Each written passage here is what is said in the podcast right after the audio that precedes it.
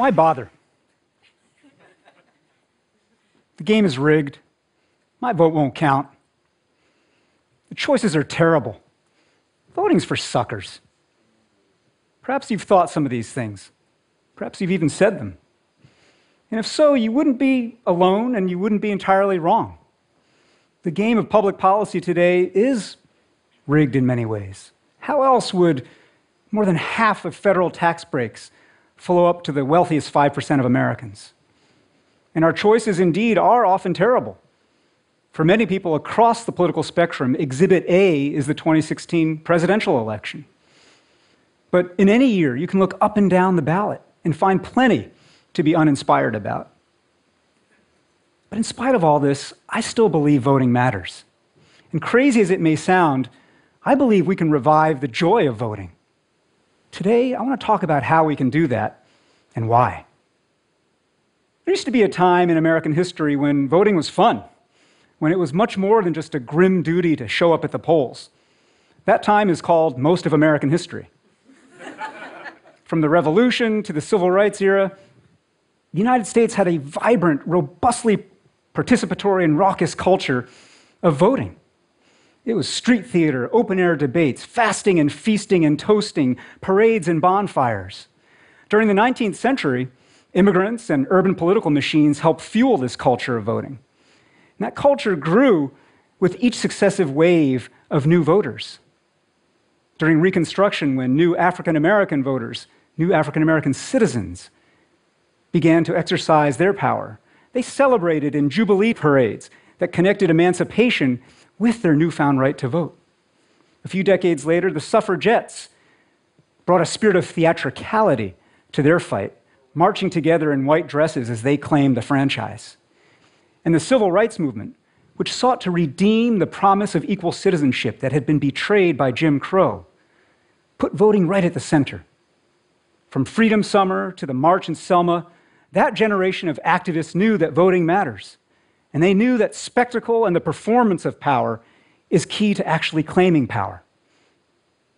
But it's been over a half century since Selma and the Voting Rights Act. And in the decades since, this face to face culture of voting has just about disappeared.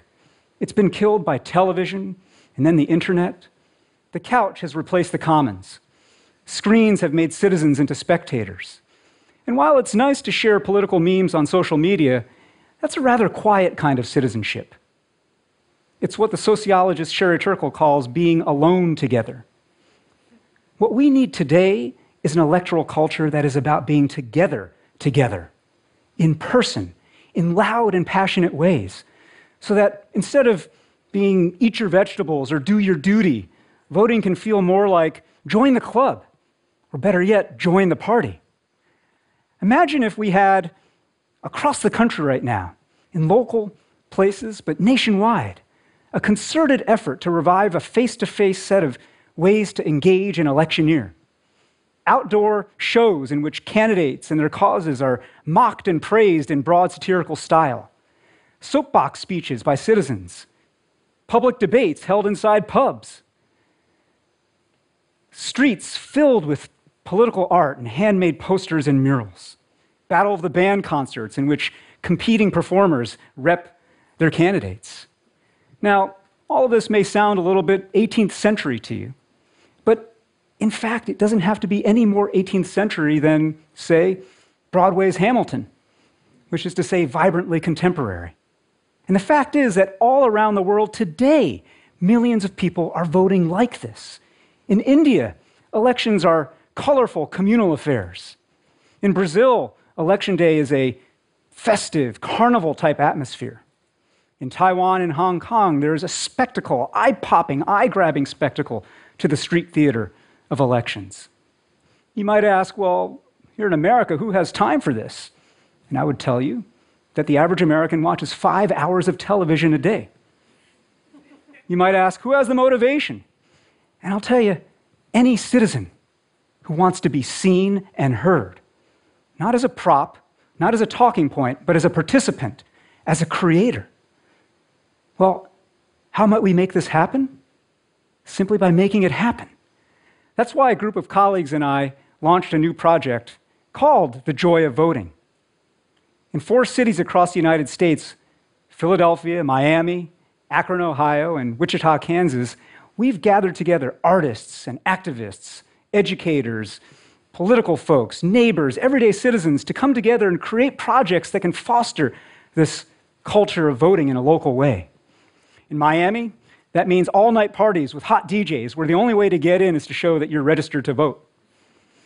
In Akron, it means political plays being performed in the bed of a flatbed truck that moves from neighborhood to neighborhood. In Philadelphia, it's a voting themed scavenger hunt all throughout colonial Old Town. And in Wichita, it's making mixtapes and live graffiti art in the North End to get out the vote.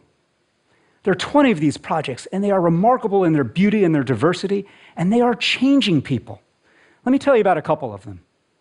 In Miami, we commissioned an artist, a young artist named Atomico, to create some vivid and vibrant images for a new series of I voted stickers. But the thing is, Atomico had never voted. He wasn't even registered. So as he got to work on the creating this artwork for these stickers, he also began to get over his sense of intimidation about politics. He got himself registered. And then he got educated about the upcoming primary election. And on election day, he was out there not just passing out stickers, but chatting up voters and encouraging people to vote and talking about the election with passersby. In Akron, a theater company called the Wandering Aesthetics has been putting on these pickup truck plays. And to do so, they put out an open call to the public, asking for speeches, monologues, dialogues, poems, snippets of anything that could be read aloud and woven into a performance. They got dozens of submissions. One of them was a poem written by nine students in an ESL class, all of them Hispanic migrant workers from nearby Hartville, Ohio. I want to read to you from this poem. It's called The Joy of Voting. I would like to vote for the first time because things are changing for Hispanics. I used to be afraid of ghosts. Now I'm afraid of people. There's more violence and racism. Voting can change this. The border wall is nothing, it's just a wall. The wall of shame is something. It's very important to vote so we can break down this wall of shame. I have passion in my heart. Voting gives me a voice and power. I can stand up and do something. The Joy Voting Project isn't just about joy, it's about this passion. It's about feeling and belief. And it isn't just our organization's work. All across this country right now, immigrants, young people, veterans, people of all different backgrounds are coming together to create this kind of passionate, joyful activity around elections. In red and blue states, in urban and rural communities, people of every political background. What they have in common is simply this their work is rooted in place. Because remember, all citizenship is local. When politics becomes just a presidential election, we yell and we scream at our screens and then we collapse, exhausted.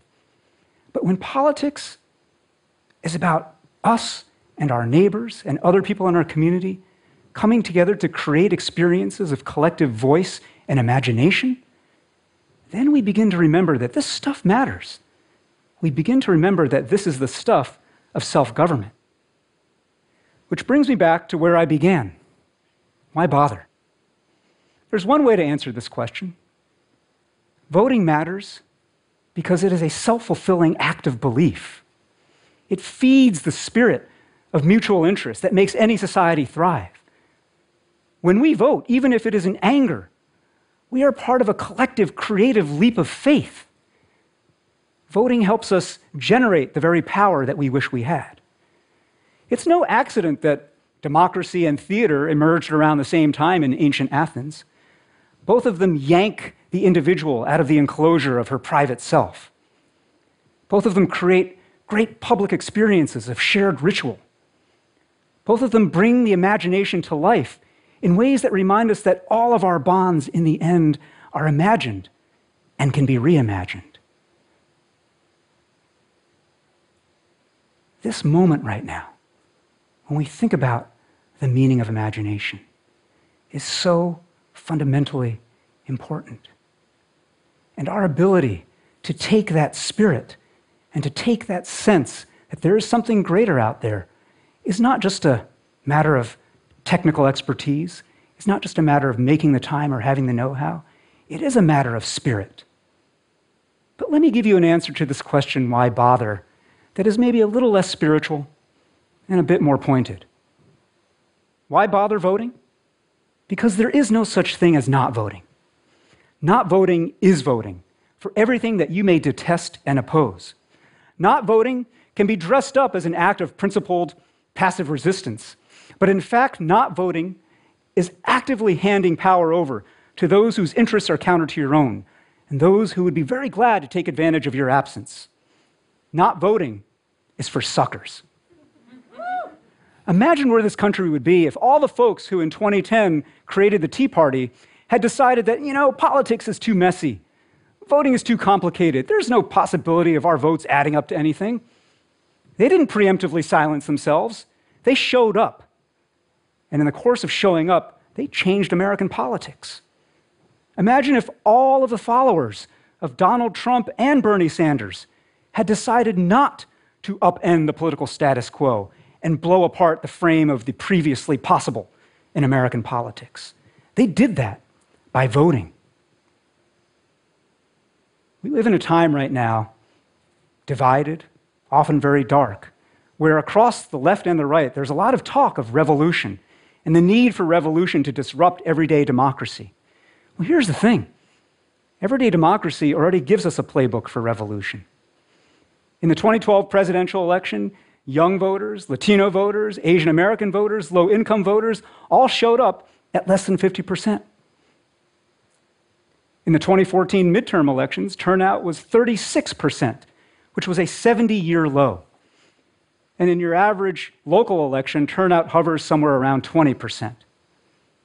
I invite you to imagine 100%.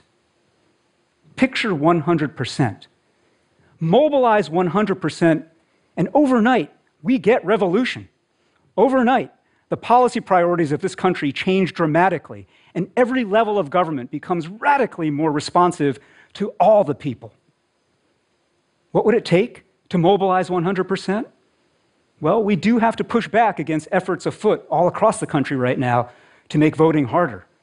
But at the same time, we have to actively create a positive culture of voting that people want to belong to, be part of, and experience together. We have to make purpose. We have to make joy. So, yes, let's have that revolution a revolution of spirit, of ideas, of policy and participation, a revolution against cynicism, a revolution against this self fulfilling sense of powerlessness. Let's vote this revolution into existence. And while we're at it, let's have some fun. Thank you very much.